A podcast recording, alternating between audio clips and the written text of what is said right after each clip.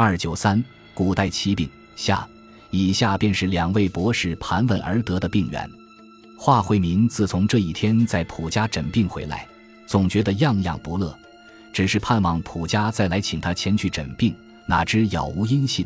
大概这轻度的感冒是必定已经痊愈的了，于是总希望在什么地方能够遇到这普富珠女士。岂料东奔西走，找来找去，凡妇女往来之所，也从没撞见过这么一个女子。后来常在普家门前徘徊着，也不见她出来。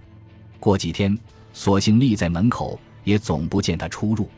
再一想，她是一个富家女公子，我是一个穷学生，就是她常出来。我能时常见面，恐怕她也未必肯与我交际吧。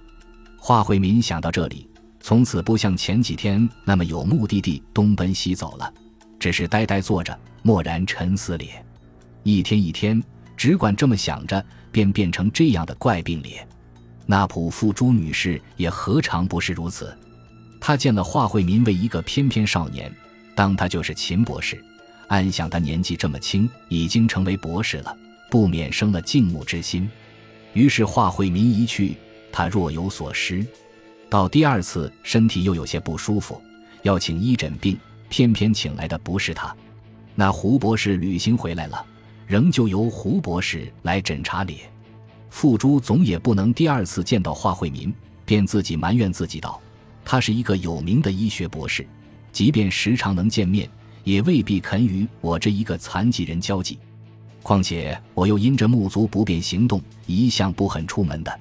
歇了不多几天，傅珠也成了一种胡博士不明白的怪病了。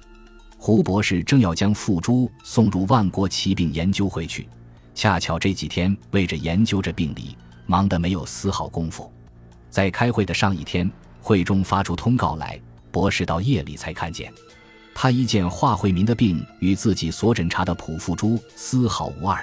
自然，第二天早晨就要把蒲女士也送去了。其实这一种病简单的很，仅仅男女二人由爱慕不遂而成病。不过在那男女社交公开极盛的时代，自然没有生这种病的机会，连那些医学界中的人也不晓得世上有这种病了。然而，其实虽男女社交公开以二三百年的程度，那自由恋爱也绝对没有障碍了。但是人类祖宗传下来的富贵贫贱之阶级。美丽丑陋之观念，往往还在恋爱上、婚姻上妨害着咧。所以花惠民听得了付珠是残疾，付珠听得了惠民不是博士，便把神圣之爱顿时消灭得干干净净，依然变成陌路。这诗里不是很伟大吗？到万国奇病研究会第二次开会，那华普二人病的发生与消灭，大家都已明白。不过所要讨论的就是此病在医学界从没有一个人知道。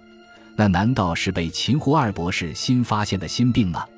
或者古代有过此病，是一种旧世的病，因着世界的潮流，把这病根断绝的。现在偶有机会，恰巧使它发生在华普二人身上，也未可知。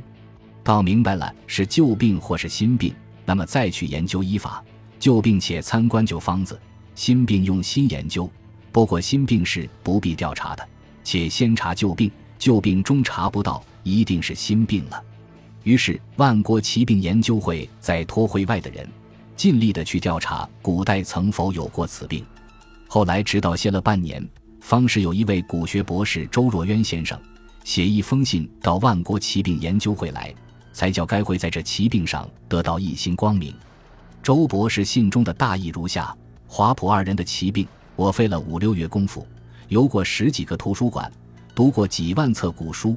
竟无意中在一册破残不全的旧书中，发现有一段载着这奇病的记事，病名叫做相思病。在十九世纪时，世上还有人患着咧。大约后来男女社交公开以来，此病渐渐消灭。不但诗人不知其名，连医家也不晓得有这一种病了。最奇怪的是，此病既在男女交际闭塞的时代，为什么书中记着此事，写得很平淡，似乎是常有的事？一点也没有珍奇的样子。我所查得的这一册破旧古书只剩半册了，连书名也不晓得叫什么，又似杂志，又似单行本，文章又似小说，又似笔记，又似新闻。除了此书以外，近一些也查不到什么。书上末后一页写着上海四马路某某书局出版。此书的年代，从我看来，大约在四百年前。书中的事迹，也像是这时候的事实。上海二字，我已查过，乃我国东海滨一个地名，已在二百年前淹没海中。四马路一定是四个姓马的所造之路。某某书局一语，因古代书籍均归官卖，所以不称书店、书肆、书铺，都称书局。关于华、普二人的怪病。我调查所得就是这一点，此外恐绞尽我脑汁，也得不到什么了。